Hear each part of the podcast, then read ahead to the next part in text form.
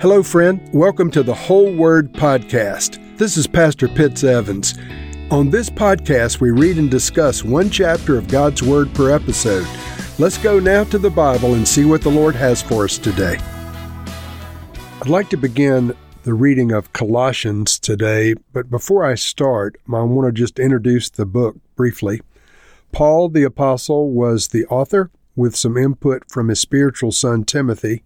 Timothy's mentioned in various places within the letter. This is another of Paul's so called prison letters or prison epistles written while he was under house arrest in Rome. So Paul was not just incarcerated in Rome with nothing to do and no productivity. He wrote a number of the books of the Bible while under house arrest in Rome. So it didn't hinder him or it didn't hinder the gospel going forward, the fact that the Romans had him incarcerated. The approximate time of writing is between 60 and 62 AD. And this letter was written to address an assortment of wrong teaching and outright heresies. Some of the negative issues addressed include legalism, vain philosophy, the worship of angels, mysticism, and perhaps even an early form of Gnosticism. And this letter presents Jesus as preeminent and all sufficient in all things. This first chapter we're going to read today, verse 15 and following, is some of the most important scripture in the New Testament concerning the person and work of Jesus Christ. Jesus is all sufficient. Christians are warned not to add meaningless or dangerous things to Jesus that sound spiritual but really have no meaning. There's an unusual feature to this church. Paul probably did not establish the church at Colossae. In Colossians chapter 1 verse 4, Paul writes, "Since we heard of your faith in Christ Jesus, meaning that someone had told him about them. And then in verse 7 it says, As you also learned of Epaphras, our dear fellow servant, who is for you a faithful minister of Christ. So this Epaphras may have started the church or perhaps someone else, but it's a pretty good bet that Paul himself did not start the church at Colossae, even though he's writing to them and has become a spiritual father to them. Now, reading Colossians chapter 1. Paul, an apostle of Christ Jesus by the will of God, and Timothy, our brother, to the holy and faithful brothers in Christ at Colossae. Grace and peace to you from God our Father. We always thank God, the Father of our Lord Jesus Christ, when we pray for you, because we have heard of your faith in Christ Jesus and of the love you have for all of the saints, the faith and love that spring from the hope that is stored up for you in heaven and that you have already heard about in the word of truth the gospel that has come to you. All over the world, this gospel is bearing fruit and growing, just as it has been doing among you since the day you heard about it and understood God's grace in all of its truth. You learned it from Epaphras, our dear fellow servant, who is a faithful minister of Christ on our behalf, and who also told us of your love in the Spirit.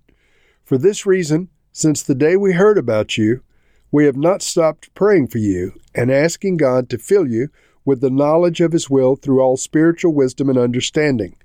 And we pray this in order that you may live a life worthy of the Lord and may please Him in every way, bearing fruit in every good work, growing in the knowledge of God, being strengthened with all power according to His glorious might, so that you may have great endurance and patience and joyfully giving thanks to the Father who has qualified you to share in the inheritance of the saints in the kingdom of light. For he has rescued us from the dominion of darkness and brought us into the kingdom of the Son he loves, in whom we have redemption, the forgiveness of sins. He is the image of the invisible God, the firstborn over all creation.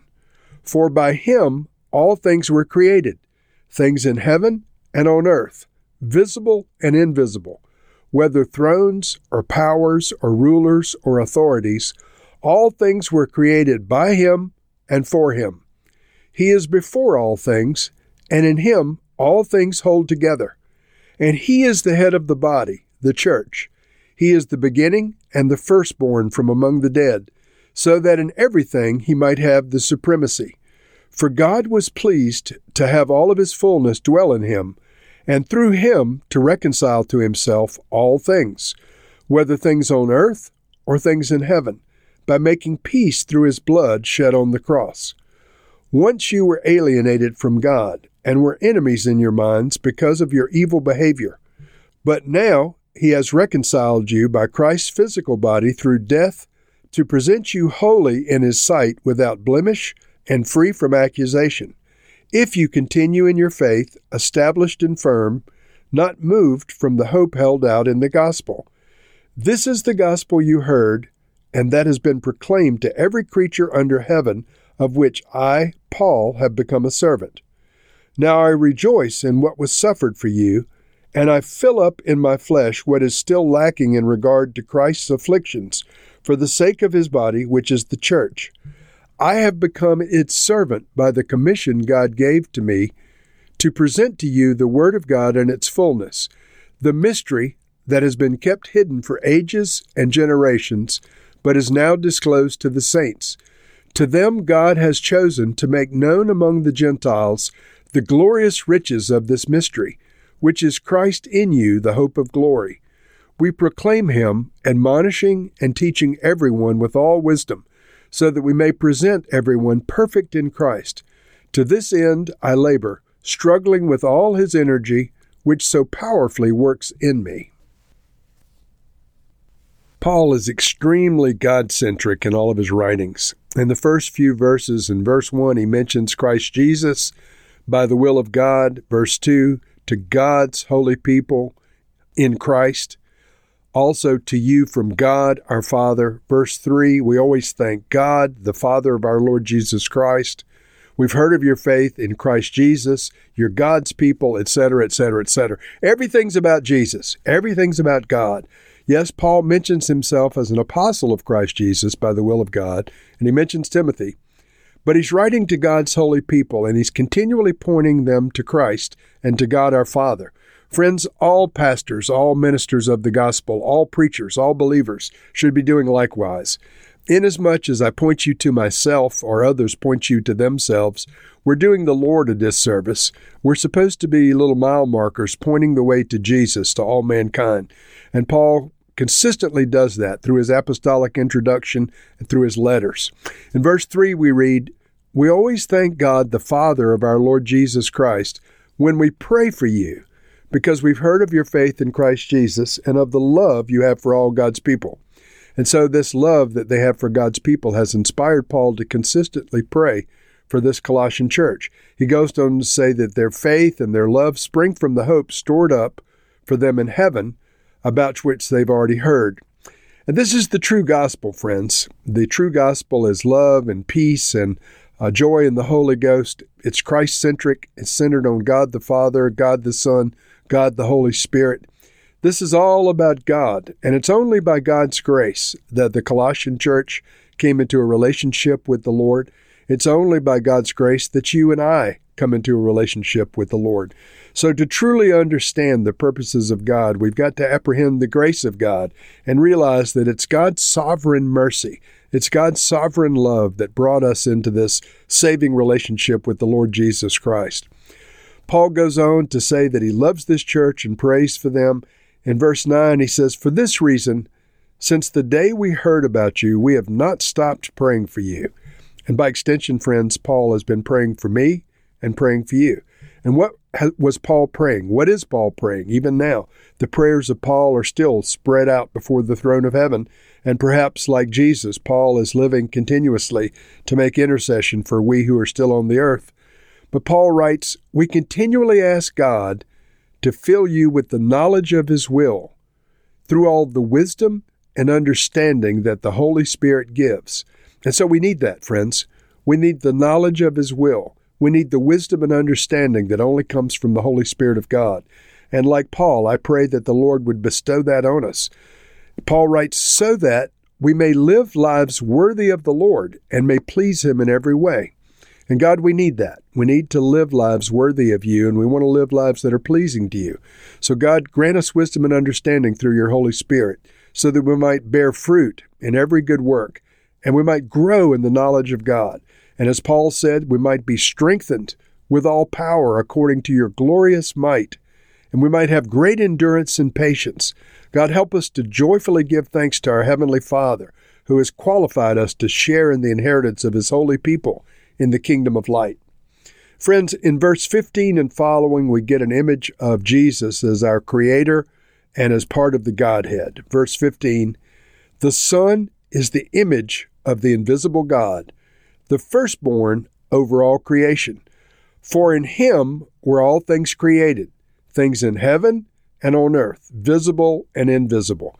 So Jesus is the creator. Remember, John, in the beginning was the Word. He put Jesus right in the midst of the creation narrative in Genesis chapter 1, verse 1. In him all things have been created, through him and for him. This is verse 16. Verse 17, he is before all things. In other words, he pre existed before creation.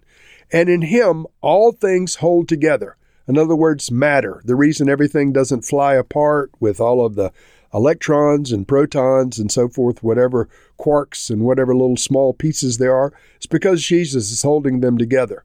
Jesus is holding the created order together until he returns and things are renewed in the fullness of his second coming. Verse 18 He is the head of the body, the church. He is the beginning and the firstborn from among the dead. He was raised from the dead, friends, as the firstfruit and the proof that you and I will be ultimately raised from the dead. Verse 19 For God was pleased to have all of his fullness dwell in him, and through him to reconcile to himself all things, whether things on earth or things in heaven, by making peace through his blood shed on the cross. Lord, we thank you for our preeminent Lord Jesus Christ. We thank you that in Colossians 1 15 through 20, you have definitively declared him to be part of the Godhead. He is the image of you, our invisible Father. He's the firstborn over all creation. Through him, all things were created, and all things were created through him and for him. He is before all things. Lord, we thank you for Jesus. Expand our understanding by your grace and by your Spirit of the majesty of the Lord Jesus. Amen and amen.